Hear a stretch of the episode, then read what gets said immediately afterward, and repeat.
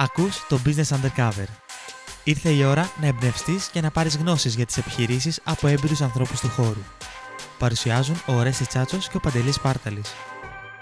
Όποιος ενημερώνεται για το digital marketing, σίγουρα αυτές τις μέρες, το τελευταίο διάστημα, ένα χρόνο μάλλον, από τότε που η Apple παρουσίασε το νέο iOS 14, υποσχέθηκε ένα feature μέσα στο iOS, όπου βρίσκει ένα τρόπο τέλος πάντων να μπλοκάρει τα third party cookies. Και έτσι λοιπόν δημιουργεί ένα τεράστιο πρόβλημα σε όλο αυτό το τομέα του digital marketing και πώς είχε αυτός αναπτυχθεί. Έτσι λοιπόν, για να συζητήσουμε για το θέμα όλο αυτό που έχει προκύψει τώρα, αλλά και ποιο είναι το μέλλον του digital ads γενικά σε όλο το κομμάτι του privacy που ζούμε τώρα, σε όλη αυτή την εποχή. Στην παρέα μας λοιπόν έχουμε ξανά τον Δημήτρη Δημητριάδη, που τον έχουμε φέρει από προηγούμενο μας επεισόδιο, όπου είναι και digital futurist. Γεια σου Δημήτρη, καλώς ήρθες. Καλώς σας βρήκα και σας ευχαριστώ πάρα πολύ για την πρόσκληση. Εμείς ευχαριστούμε. Να είσαι καλά. Εδώ θέλω να πω... Έλα. Θα πεις για το Clubhouse. Και γι' αυτό θα πω ότι ήταν προφητικά όλα όσα είχες πει, Δημήτρη. Αλλά και να πούμε ότι είχες έρθει στα πολύ πρώτα επεισόδια. Οπότε θα θέλαμε έτσι για το introduction να μας πεις και... από τότε που είχαμε γράψει, πότε είχαμε γράψει, τον Ιούνιο? Μάρτιο-Απρίλιο. Okay. Όχι. Ωραία. Να μας πεις έτσι και λίγο και την COVID κατάσταση εσύ πώς τη ζεις, αλλά και όλο αυτό που επικρατεί. Καταρχήν, χαίρομαι πάρα πολύ που αναφέρετε τον όρο προφητικά, γιατί επιβεβαιώνει το ρόλο μου με τη λογική ότι κάπως έτσι βγάζουμε το ψωμάκι μας εμείς οι futurists. Πρέπει να... Λέγοντας ζώδια. Ναι, μπράβο. Λέγοντας τουλάχιστον ζώδια. Ναι. Αυτό που βλέπουμε γενικά και αυτό που προσπαθούμε να κάνουμε είναι να σκανάρουμε τον ορίζοντα. Οπότε σκανάροντας τον ορίζοντα, ειδικά στα 1-2 χρόνια, μπορείς πάρα πολύ εύκολα να κάνεις προβλέψεις και να πέσεις μέσα, έτσι. Όταν αυτό μεγαλώνει σε 5, 10, 20, 30 χρόνια, εκεί τα πράγματα αρχίζουν και δυσκολεύουν. Και αυτό παρακολουθήσα πριν μου στείλεις το μήνυμα, ένα αντίστοιχο course σε σχέση με το πώς προβλέπουμε μελλοντικές τεχνολογίες, και έλεγε αυτό ακριβώς, ότι ξέρεις πώς θα πάμε και να αρχίσουμε να προβλέπουμε 50 και 40 χρόνια μέσα, γιατί όταν έχεις να κάνεις με πολιτικές πρέπει να είσαι και πιο ψηλά. Αλλά γενικά το κομμάτι που έχει να κάνει με την πανδημία, εμάς ως agency μας βρήκε ήδη remote. Ήμασταν remote πριν γίνει cool αυτό, 3 χρόνια πριν. Οπότε δεν άλλαξε πολλά πράγματα στην καθημερινότητά μας. Και αυτό που βλέπω και χαίρομαι πάρα πολύ είναι ότι ειδικά τώρα με το AstraZeneca bonus που μας έδωσε η κυβέρνηση στους 30-39 και 40-49, νιώθω ένα βήμα πιο κοντά στην κανονικότητα. Την επόμενη εβδομάδα είναι το δικό μου εμβόλιο, οπότε λέω ναι, ωραία, σιγά-σιγά θα βγούμε από αυτό, παρόλο που πέρσι το Μάρτιο είχα πει ότι θα μας πάει μέχρι το Φεβρουάριο του 2022. Μακάρι σε αυτή την πρόβλεψη να πέσω έξω. Ναι. Σε αυτή την πρόβλεψη να πέσω έξω, ακριβώς, ναι. Και αυτό που ανέφερα για το Clubhouse στην αρχή ήταν ότι το επεισόδιο που είχαμε κάνει τότε Απρίλιο, στα τελευταία λεπτά σου είχαμε πει έτσι να μας πεις κάτι που το βλέπεις να έρχεται, και μας είχες πει για το Clubhouse και θυμάμαι ήταν το κλασικό, λέει ο Παντελής, αυτό έχει κάτι έτσι το ιδιαίτερο, και λες ναι, θα είναι μόνο audio και θα το δούμε να παίζει πάρα πολύ, και ένα χρόνο μετά γίνεται ο χαμούλης στο Clubhouse και όλοι θέλουν να μπουν στο audio, δηλαδή. Ακριβώς. Και θα δούμε τώρα, δεν ξέρω αν δοκιμάστε το Twitter Spaces. Όχι, το Twitter Spaces είναι ο κλόνος. Ναι. Μου το έβγαλε πάρα πολύ νωρίς, πρέπει να έχει και πάνω από 6 μήνες που μου το έβγαλε. Σοκαρίστηκα, γιατί είναι ίδιο. Είναι, όχι ίδιο και απαράλλακτο. Λέω, το αντέγραψαν στεγνά, το είχαν ψηλοέτοιμο και απλά αντέγραψαν το user experience. Είναι ίδιο, είναι όλο ίδιο. Δηλαδή δεν μπορώ να φανταστώ τι θα κάνει το Facebook. Αν το Twitter αντέγραψε στεγνά το Clubhouse, το Facebook νομίζω ότι θα πάρει screenshot, ας πούμε. Ναι, Clubhouse, ναι. Θα πάρει screenshot και θα παίζουν τα screenshots. Μόνο το logo θα αλλάζει. Αλλά σε κάθε περίπτωση Ο ήχος, παιδιά, και το ξέρετε καλά γιατί έχετε ποντάρει πάρα πολύ στο podcast και σας παρακολουθώ και σας χαίρομαι. Έχει πολύ πολύ μεγάλη βάση ακόμα, δηλαδή έχουμε να δούμε και άλλα πράγματα στον ήχο ακόμα εκτός από το real time και το streaming. Mm-hmm. Θα δούμε επιτέλους και αυτό που λέμε το monetization των content creators. Δηλαδή βλέπω δωμάτια Αμερικανών που πηγαίνουν εξαιρετικά και το κομμάτι του tip the creator, συζητούσα χθες μάλιστα με έναν από τους ομιλητές ενός δωματίου στην Αμερική, μόνο από τα tips της εκείνης της ημέρας έβγαλε $670. Είχε ένα δωμάτιο με 400-500 άτομα, ήταν πάρα πολύ ευγενικός και πάρα πολύ χαμηλών τόνων. Είπε ότι το Clubhouse μου έχει ενεργοποιήσει το monetization, μπορείτε να πατήσετε το προφίλ μου και να με κεράσετε ένα καφέ. Και όλοι και εγώ μαζί με πολύ μεγάλη άνεση πατήσαμε τα $5 για να τους στείλουμε. Ναι. Καταλαβαίνεις ότι όταν κάνεις ένα δωμάτιο με 1,000 άτομα, ας πούμε, αυτό θα μπορεί να είναι ένα αξιόλογο ποσό για να πεις ότι αξίζει. Έτσι. Τέλεια. Πάμε στο θέμα μας. Πάμε, ακριβώς, πάμε στο θέμα μας, ναι, γιατί αν συνεχίσουμε έχουμε να πούμε πολλά πράγματα έτσι, από εδώ και από εκεί. Ναι, το μόνο σίγουρο. Θέλω, μια προφητεία θέλω μόνο να κάνεις και να πάμε στο επόμενο. Για να ξεκινήσουμε. Και την επόμενη φορά που θα έρθεις θα δούμε αν θα βγει ή όχι. Να μην είναι στο τέλος. Το Clubhouse. Θα το ξεχάσει στο τέλος. Στο Clubhouse, επειδή μιλάμε για το Clubhouse, θα συνεχίσει μόνο του ή θα δούμε να πέφτει εξ αγορά, πιστεύεις? Όχι, δεν θα το εξαγοράσουν ακόμα.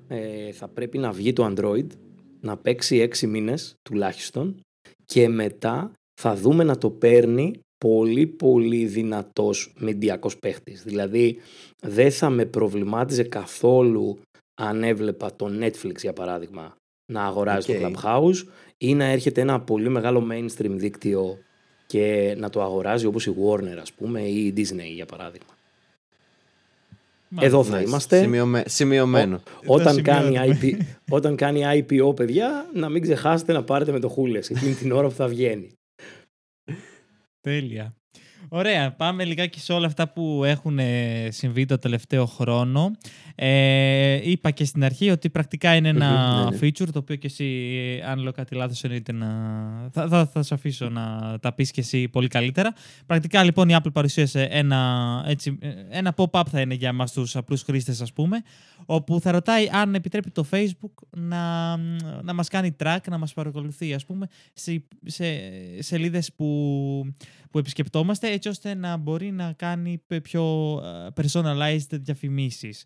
Να στοχεύει δηλαδή πολύ καλύτερα στο κοινό.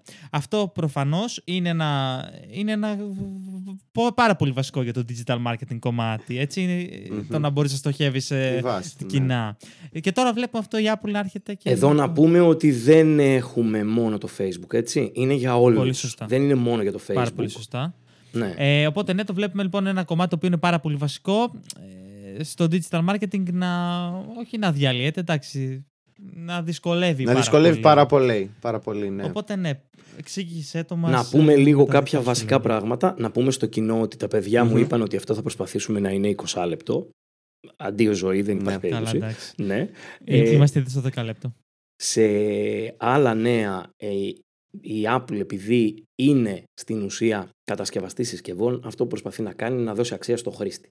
Γιατί να δώσει αξία στο χρήστη, μέσα από ποια πράγματα, user interface, ταχύτητα και φυσικά όταν ζούμε σε μια εποχή όπου η ιδιωτικότητα είναι τεράστιο θέμα, πρέπει να δώσει αξία και στην ιδιωτικότητα. Άρα τι λέει, ωραία, εγώ ως κατασκευαστής συσκευών και στην ουσία ο νούμερο ένα provider τηλεφώνων στον κόσμο, θέλω να δώσω σε όλες μου τις συσκευές privacy. Άρα τι θα κάνω, θα κόψω όλους τους, αν θέλεις, όλα τα data, όλα τα δεδομένα που περνάνε μέσα από τη συσκευή μου σε σχέση όχι απαραίτητα με διαφημίσεις αλλά γενικά με οποιαδήποτε δεδομένα τρίτων που περνάνε από τη συσκευή χωρίς ο χρήστης να το γνωρίζει. Γιατί αν ο χρήστης το γνωρίζει τότε μιλάμε πάντα για αυτό που λέμε data transparency. Δηλαδή, το ξέρει ο χρήστης, άρα τα πράγματα είναι διαφανή και ξέρεις ότι δίνεις τα δεδομένα σου, όπως τα crash reports που σε ρωτάει η Apple, θέλεις να στείλω τα δεδομένα στον developer όταν κράσαρει η συσκευή, μπας και το φτιάξει. Αν θέλεις λες ναι, αν θέλεις λες όχι. Αντίστοιχα, στο κομμάτι του IDFA, αυτό είναι το Identifier for Advertisers, δηλαδή είναι στην ουσία ένα μοναδικό ID, το οποίο χρησιμοποιούν όλες οι κινητές συσκευές για να στείλουν τα δεδομένα σε οποιονδήποτε μετράει δεδομένα τρίτων από μια κινητή συσκευή. Αυτό μπορεί να είναι από το targeting και το delivery των ads μέχρι το personalization, αλλά μπορεί να είναι και δεδομένα όπως στατιστικά ή οτιδήποτε. Είναι τα λεγόμενα MMPs, Mobile Measurement Providers. Υπάρχουν πάρα πολλοί τέτοιοι, όπου μετράνε πράγματα σε σχέση με μία εφαρμογή. Όσον αφορά το κομμάτι που έχει να κάνει με το IDFA, δεν είναι μόνο στην Apple, έτσι. Το IDFA υπάρχει σαν AAID, που είναι του Android Advertising Identifier, όπου στην ουσία και αυτός υπάρχει σε όλα τα κινητά Android. Δηλαδή μην νομίζουμε ότι είναι μια κατάσταση που εφήβρε η κακιά Apple για να σφάξε το Facebook. Έτσι. Εννοείται ότι το πετσόκοψε το Facebook, γιατί μιλάμε για 86 δισεκατομμύρια δολάρια το χρόνο σε revenue διαφημίσεων. Έτσι. Η πρόβλεψη. Δηλαδή έρχεται να του κόψει ένα πολύ πολύ μεγάλο κομμάτι εσόδων. Είναι τεράστιο νούμερο, ναι. Έτσι ακριβώς. Σε αυτό το κομμάτι λοιπόν η Apple έχει κάθε δικαίωμα ως provider να αποφασίσει για τους χρήστες, όπως το Facebook έχει αντίστοιχα να αποφασίσει για τους χρήστες. Το Facebook για την ιστορία ξεκίνησε να νιαουρίζει και να λέει ναι, αλλά έτσι κόβεις την διαφήμιση για μικρομεσαίες επιχειρήσεις και τη στοχευμένη διαφήμιση. Εντάξει, για μένα ναι, όντως την κόβεις. Δεν είναι μόνο οι μικρομεσαίες επιχειρήσεις, είναι ένα τεράστιο ποσοστό ανθρώπων που χρησιμοποιούν αυτό που λέμε SKAdNetwork, δηλαδή αυτοί που χρησιμοποιούν app installs και attribution, δηλαδή όλα τα casual games. Φανταστείτε το Farmville, τα coins, όλα το Candy Crush.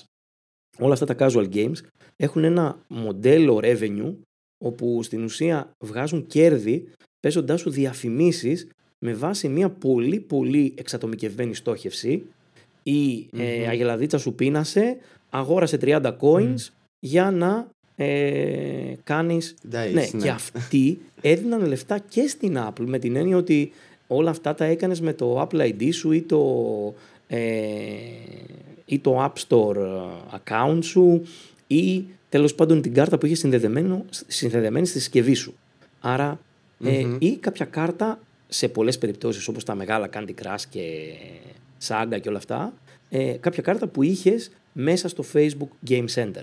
Άρα εκτός από τον μικρομεσαίο διαφημιζόμενο, σκοτώνει, στην κυριολεξία σκοτώνει και αλλάζει το μοντέλο σε όλα τα applications με casual games ή οποιονδήποτε, ακόμη και στο κομμάτι του τζόγου, λειτουργούσε με αυτή τη στόχευση.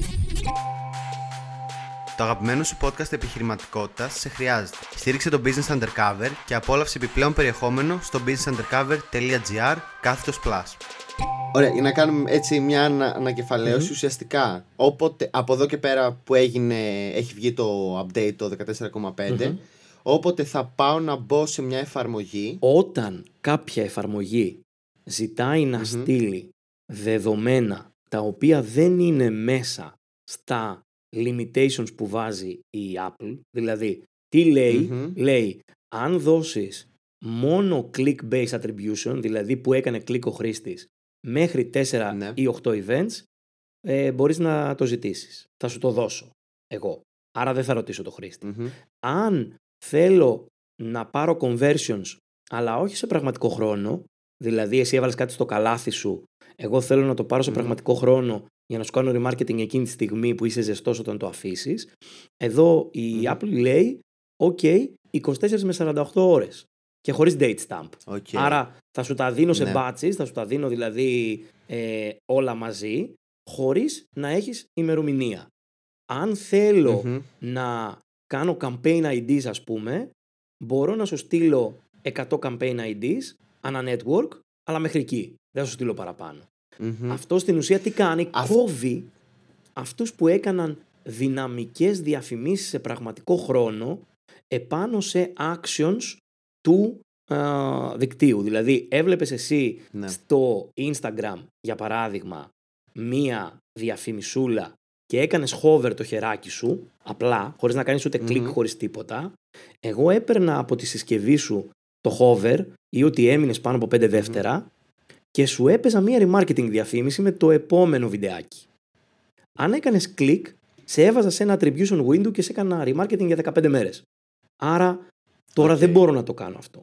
Όχι απαραίτητα σε ένα action, οτιδήποτε είχε σχέση με το κομμάτι ακόμα και το attribution. Εδώ να πούμε, να εξηγήσουμε τι είναι το attribution. Το attribution είναι ο τρόπος για να καταλάβουμε από πού ήρθε μια ενέργεια που έκανε ένας χρήστης. Δηλαδή, πες το.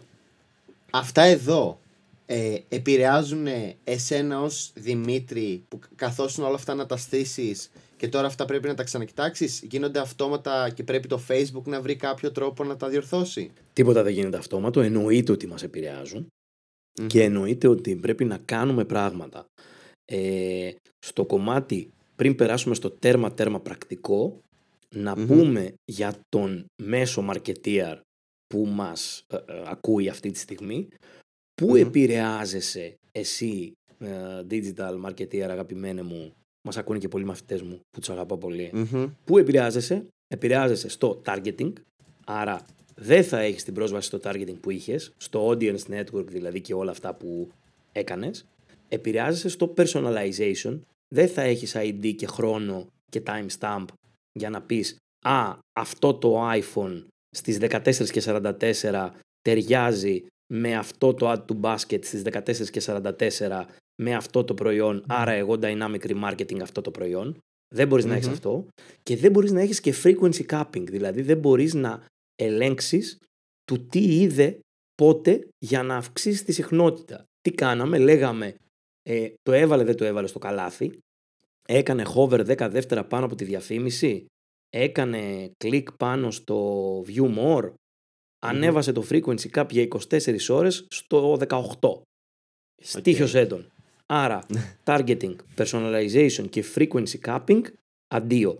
Δεν μπορείς να το κάνεις στις κινητές συσκευές και επίσης όλο το κομμάτι των app installs, δηλαδή οτιδήποτε είχες σε εγκατάσταση applications, αλλάζει και πρέπει αυτή τη στιγμή να αλλάξεις στην ουσία SDK και IDFA. Το SDK είναι στην ουσία ο τρόπος τεχνικής διασύνδεσης με το Facebook και την Apple, και το IDFA είναι το κομμάτι του identifier με βάση τα συγκεκριμένα requests που ζητάει.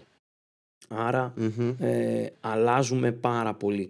Όπως επίσης και αν έχουμε πλατφόρμες τρίτων, όπως στις περιπτώσεις που έχουμε applications, σας δίνω παράδειγμα το E-Food ας πούμε, ή άλλα apps που έχουμε και χρησιμοποιούμε πλατφόρμες τρίτων όπως το Adjust, το Singular, Apps Flyer και όλα αυτά, αλλάζουμε πάρα πολύ το κομμάτι που έχει να κάνει και με το attribution και με το user acquisition. Δηλαδή οποιοδήποτε κομμάτι δεδομένων είχαμε εκεί, πηγαίνουμε και το πειράζουμε. Και φυσικά μπορούμε να πούμε και κάποια γενικά πραγματάκια που πρέπει να κάνεις στο Facebook αυτή τη στιγμή, αν απλά τρέχεις ένα ίσο, παιδί μου. Πρώτο και βασικό, στο business manager πρέπει οπωσδήποτε να κάνεις verify το URL σου. Δηλαδή να πας στα domains και να βάλεις το verification. Θα σου βγάλει 3 τρόπους. Ένας από τους τρόπους είναι ένας μικρός κώδικας. Τον βάζεις στην κεντρική σελίδα σου ή το στέλνεις στον developer σου τέλος πάντων για να κάνεις verification και το κάνεις verify. Αυτό δηλώνει ότι εσύ που τρέχεις διαφημίσεις και έχεις ένα business manager που έχει από κάτω ένα page και ένα ad account, έχει και ένα domain το οποίο είναι διαπιστευμένο από την πλευρά του Facebook. Αυτό είναι το πρώτο κομμάτι. Το άλλο κομμάτι είναι το κομμάτι του pixel. Αν στο pixel σου είχες πάρα πολλά events, πάρα πολλά custom events, είχες το έβαλες στο καλάθι ή στο wishlist. Το έβαλε, τέλος πάντων είχες wishlist promo, wishlist απλή, wishlist με σαντιγή. Αν τα είχες όλα αυτά custom, πρέπει να πας και να τα αλλάξεις, γιατί επιτρέπονται μέχρι 8 events. Θα δεις ότι τα events που δεν είναι add to basket, purchase, view content, τα πολύ core δηλαδή events, θα σου τα κοκκινήσει. Άρα πρέπει να μπεις και να τα πετάξεις. Πώς... Το έβλεπα σήμερα στο Nation. Έτσι. Ναι. Αποστόλη, σε βάλεις πόστα, ρε, τα κόκκινα events του. Ναι. Σε αυτό εδώ τώρα το κομμάτι, εγώ αυτό που έχω να προτείνω, ειδικά για τα e-shop, χωρίς να είναι τέλος πάντων η super λύση, αυτή τη στιγμή το Facebook, για το Facebook μιλάμε πάντα, γιατί η Google είναι μια άλλη ιστορία που πρέπει να την κουβεντιάσουμε ξέχωρα. Έχει το Conversion API. Τι είναι το Conversion API? Πρέπει να καταλάβουμε ότι το pixel που βάζουμε, το Facebook pixel, λειτουργεί στον browser του χρήστη. Λειτουργεί και στο Mac που είμαστε, λειτουργεί στον browser, στον Chrome, στον Safari. Αν έχετε Chrome δεν έχετε θέμα, με την έννοια ότι το iOS δεν τον πιάνει τον Chrome αυτή τη στιγμή, το update. Αλλά ο Safari τον πιάνει και από το προηγούμενο update. Το Conversion API το προσπερνάει αυτό. Δεν είναι πια στον browser, αλλά είναι απευθείας από το e-shop σας προς την πλατφόρμα. Δηλαδή αν φανταζόμασταν το χρήστη από τη μία πλευρά στα αριστερά, ενδιάμεσα στον υπολογιστή του ένας browser ο οποίος στέλνει κάποια events, το site, και αυτός ο browser να στέλνει τα events στο Facebook, τώρα βγάζουμε τον browser από εκεί και στην ουσία είναι ο χρήστης στο site μας, όπου το site μας στέλνει τα events στο Facebook. Αυτό τώρα το λες για τα cookies ή είναι αυτό μέσα στο iOS? Αυτό δεν έχει να κάνει με τα cookies, έχει να κάνει με το, στην ουσία είναι ένα βοήθημα για το pixel, για να κάνεις καλύτερο conversion tracking, παρακάμπτοντας το browser ή το όποιο πρόβλημα έχεις σε μια κινητή συσκευή. Δηλαδή, αν εγώ μπω και ψωνίσω, είδα μια διαφήμιση στο Facebook, το πάτησα, μου άνοιξε το e-shop μου, εκείνη την ώρα τρέχει στο κινητό μου, και μη γελιόμαστε, το 80% είναι mobile που ψωνίζουν, έτσι, τρέχει στο κινητό μου ο browser με το e-shop μου και ενεργοποιείται ένα pixel, έτσι. Αυτό το pixel που ενεργοποιείται λοιπόν, αν εγώ έχω browser Safari, που οι πιθανότητες είναι πάρα πολύ μεγάλες αν ανοίξουμε μια συσκευή iOS, δηλαδή πόσοι έχουμε εγκαταστήσει Chrome και τον έχουμε κάνει default browser στο κινητό μας? Ελάχιστη. Άρα εκεί θα σε ρωτάει και θα σου λέει τέλος πάντων δημητριάδης.com θέλει να στείλει δεδομένα στο Facebook. Το επιτρέπεις? Δεν υπάρχει ένας χριστιανός, βουδιστής, whatever, agnostic, που θα πατήσει ναι θέλω. Εκτός από... Παντελής είναι ένας από αυτούς που θα πατήσει ναι. Εγώ θα πατούσα. Ναι, προφανώς. Είμαστε δυο, είμαστε τρεις, δεν είμαστε καν 1013. Ναι. Οπότε η φάση μας είναι ότι ο απλός χρήστης με το που θα δει το keyword θα φοβηθεί. Data, στέλνω και deny, δεν θα δει καν. Δηλαδή νομίζω ότι έχουν φτιάξει ένα reflex στον αντίχειρα που πηγαίνει το χέρι αυτόματα στο deny, ξέρεις. Λες και θέλουν να πληρώσεις. Ναι. Οπότε σε αυτή τη λογική... Που γι' αυτό φταίνε και εντάξει, φταίει και το κοινωνικό δίλημμα. Θα το πω. Άλλο επεισόδιο αυτό. Άλλο επεισόδιο, αλλά δημιούργησε ένα φόβο που τελικά δεν ξέρω αυτός ο φόβος πόσο μεγάλος, ας πούμε. Έλα Παντελή, με φιτιλιάζεις επίτηδες για να το κάνουμε το επεισόδιο 2,5 ώρες, έτσι. Ξέρεις την άποψή μου και με φιτιλιάζεις για να τα πω, να αρχίσω να ρίχνω. Όχι, αυτό που θέλω να πω εγώ, ναι, άσχετα με το δίλεμμα που όντως ήταν φρικτό, επέσχυντο και λάθος, αλλά δηλαδή όλοι αυτοί οι whistleblowers και ο κανένας και ο τίποτας που μαζεύτηκαν για να μιλήσουν είναι ό,τι χειρότερο. Δηλαδή έχω οράματα για τη γούνα του καθενός.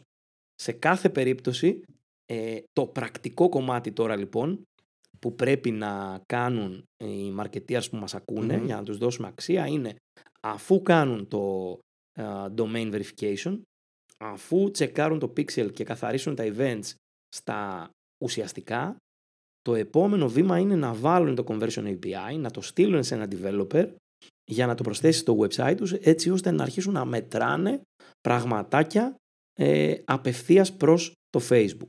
Αυτό και στο Shopify λειτουργεί πάρα πολύ καλά, δηλαδή έχει μια αντίστοιχη λογική και προς το παρόν νομίζω ότι όσο λειτουργούν παράλληλα αυτά τα δύο, γιατί πιστεύω ότι κάποια στιγμή θα κάνει phase out το pixel, δηλαδή θα μας αφήσει χρόνους και θα μείνουμε μόνο με το Conversion API, είναι η καλύτερη λύση. Και να προσπαθήσουν στο μυαλό τους να κάνουν match ό,τι είναι non-IDFA μέθοδο. Δηλαδή, π.χ. ρε παιδί μου, το Facebook login. Το Facebook login δεν το πολύ γουστάρουν όλοι. Ναι, αλλά αν έχεις Facebook login, μπορείς να ματσάρεις τα δεδομένα στο audience network χωρίς πρόβλημα. Δεν το χρησιμοποιούμε όμως τα website μας. Λίγα websites, λίγα e-shops έχουν Facebook login.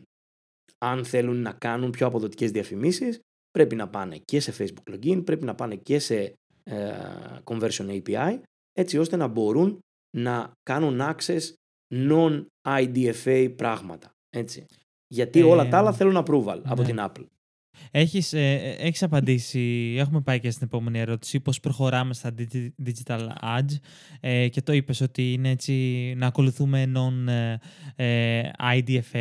και υπάρχει κάτι άλλο, μια άλλη λύση που θα βοηθούσε στο κομμάτι των digital ads για το πώς θα προχωρήσουμε, γιατί η Apple εντάξει χρόνια ασχολείται. Έχει σαν focus το privacy, έχει και κάτι πολύ παλιά συνεντεύξεις του Steve Jobs που λέει για το privacy, αναφέρεται σε αυτό. Εντάξει, πόσο σημαντικό είναι. Ήταν προβληματιζόταν από παλιά, λογικό. Οπότε ναι, τι πιστεύεις ότι θα δούμε στο μέλλον και πώς μάλλον μπορούν να προσαρμοστούν τα digital ads στο όλη αυτή τη φάση που ζούμε με το privacy?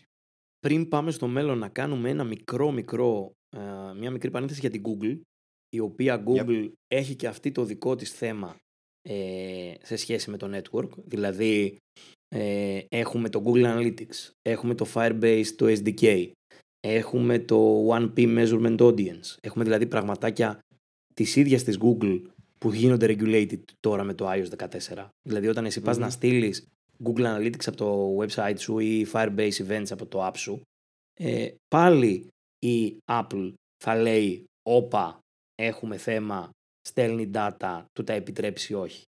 Ο χρήστης δεν θα καταλάβει.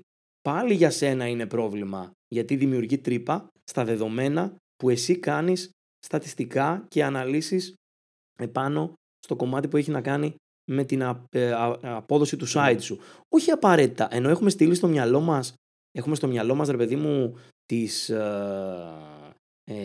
τη λογική του Facebook και των διαφημίσεων, θέλω να έχω καλά δεδομένα και καλά στατιστικά και από την Google.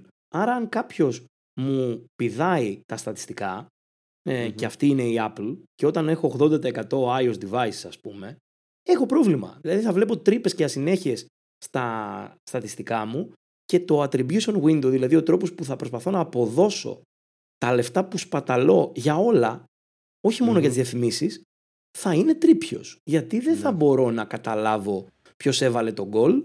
Όχι απλά ποιος έβαλε τον γκολ, δεν θα μπορώ να δω ούτε τον επιθετικό, ούτε τον αμυντικό, ούτε τον τερματοφύλακα. Δηλαδή, μηδενικό attribution ανάλυσης. Σε αυτό τώρα υπάρχουν η λύση που εγώ προτείνω, σαν λύση, και το κλείνουμε πριν πάμε για το μέλλον, είναι το κομμάτι του consolidation. Δηλαδή, προσπαθήστε, αν έχετε application campaigns, να έχετε κάτω από 100 καμπάνιες ανά app, δηλαδή κάντε ένα προγραμματισμό έτους και πείτε ok, θα κάνουμε consolidation, όχι θα πάμε σε μια λογική όποτε μας σηκώνετε ρίξε ένα app, για να παίρνετε καλύτερα IDs, άρα όλα τα conversion signals να έρχονται και να είστε και compatible με το SKAd network, δηλαδή με τα υφιστάμενα IDs που μας δίνει. Προσπαθήστε το conversion volume να το κάνετε στην ουσία, να κάνετε ένα ROAS και ένα CPA campaign όσο πιο τέλος πάντων time sensitive, δηλαδή αντί να κάνουμε ROAS όλες οι καμπάνιες που τρέχουν σε iOS και να τις ξεχωρίζουμε τις καμπάνιες που τρέχουν σε iOS, να είναι τη ROAS, δηλαδή να έχει μέσα ένα bidding strategy σχετικά με conversions. Γιατί? Για να μπορείς να προβλέψεις. Άρα κάνω consolidation της καμπάνιας. Εσύ να βάλεις δηλαδή το χρόνο. Ακριβώς. Κάνω consolidation της καμπάνιας μου. Στοχεύω ξεχωριστά το iOS για να μπορώ να το μετράω όπως μπορώ να το μετράω. Στοχεύω ξεχωριστά τους υπόλοιπους με μια σωστή λογική και προσπαθώ να έχω το καλύτερο. Μπορώ ας πούμε να έχω negative filtering και στο iOS και στο Google. Μπορώ να έχω audience exclusions και inclusions, άρα κάτι καταλαβαίνω. Μπορώ να φτιάξω καλύτερο deep linking. Εμείς ένα από τα πρώτα πράγματα που κάναμε, επειδή έχουμε applications που πληγώθηκαν από όλο αυτό, πήγαμε και αλλάξαμε το deep linking. Κάναμε deep links με welcome screens που ξέρουμε από που έρχονται και ο χρήστης προσγειώνεται σε μια κατάσταση πιο έτοιμη. Δηλαδή ξέρουμε ότι ο άλλος ήρθε από το iOS, ξέρουμε τι δεν μας δίνει, οπότε προσπαθήστε να έχετε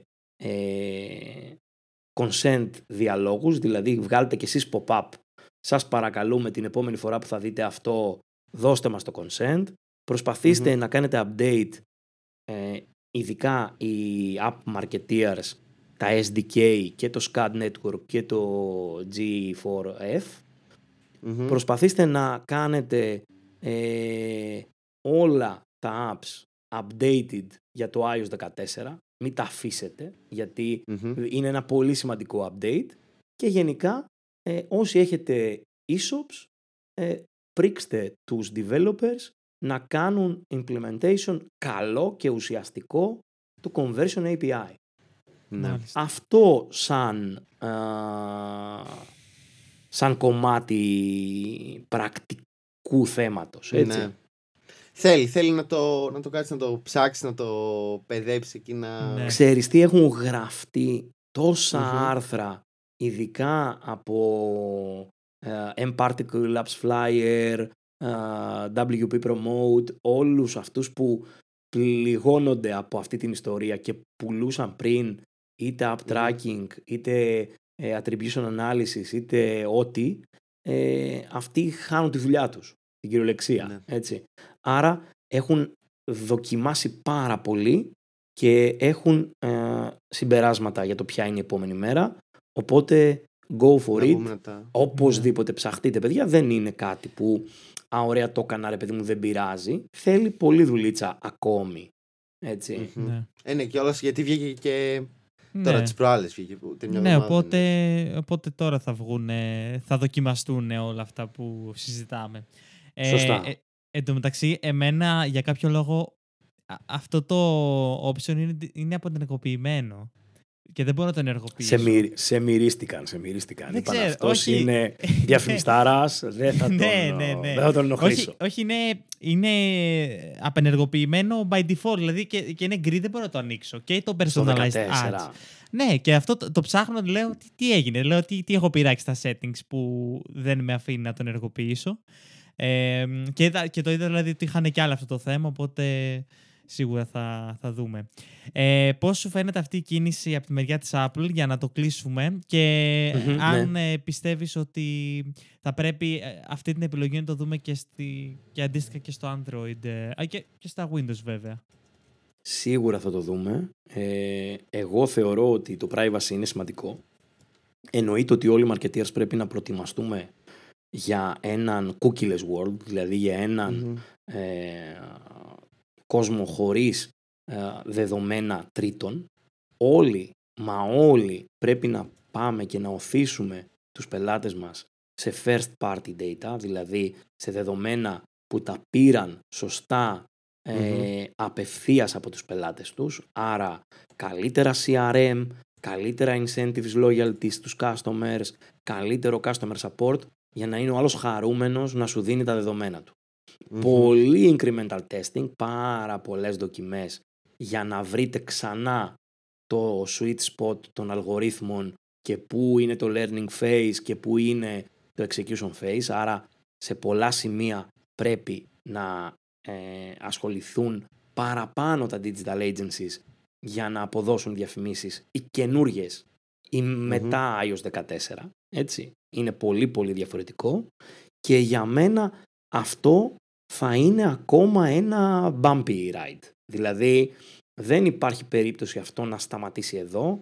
Ήδη είδαμε την Google να λέει εγώ θα φτιάξω cohorts από users και θα το λέω flock και θα καταργήσω τα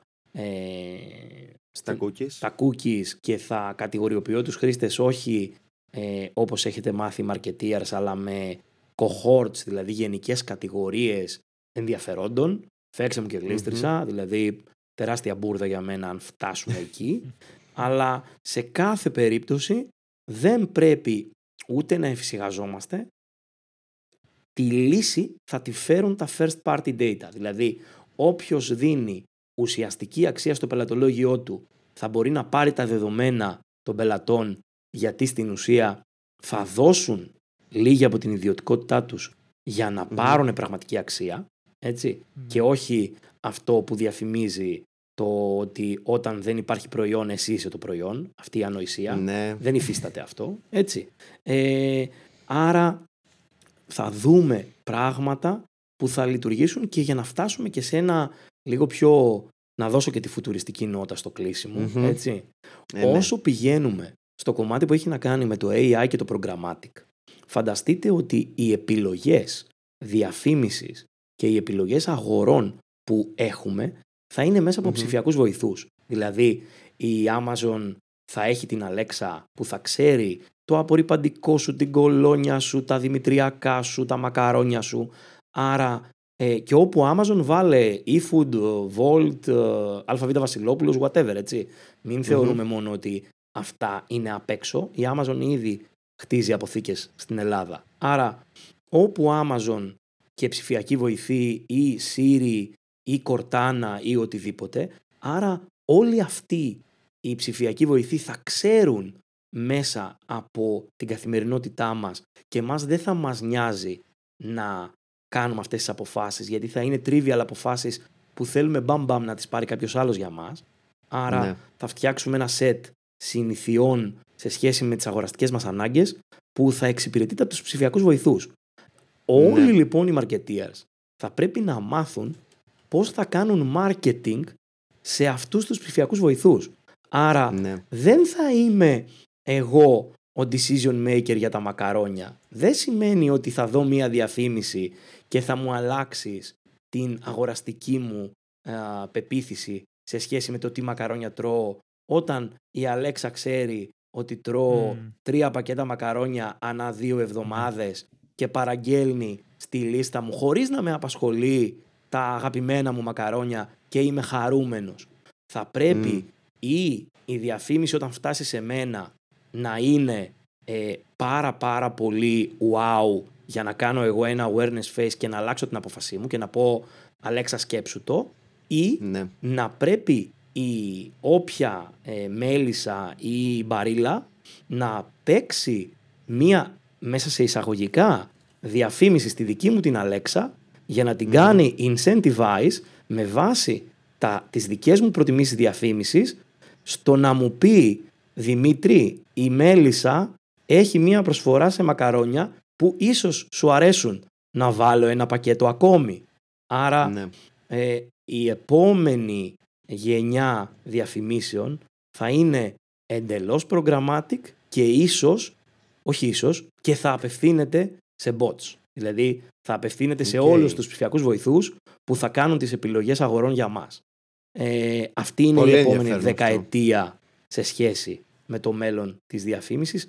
Άρα πάρα πολύ σύντομα, εσύ που έμαθες να φτιάχνεις buyers personas και να λες η Έλενα που είναι 25-35 και της αρέσει η jazz, τώρα θα πρέπει να λες η Alexa του Δημήτρη που είναι ένας ψηφιακός βοηθός με latency 1 και ευκολόπιστος ή δυσκολόπιστος με βάση τον ιδιοκτήτη του.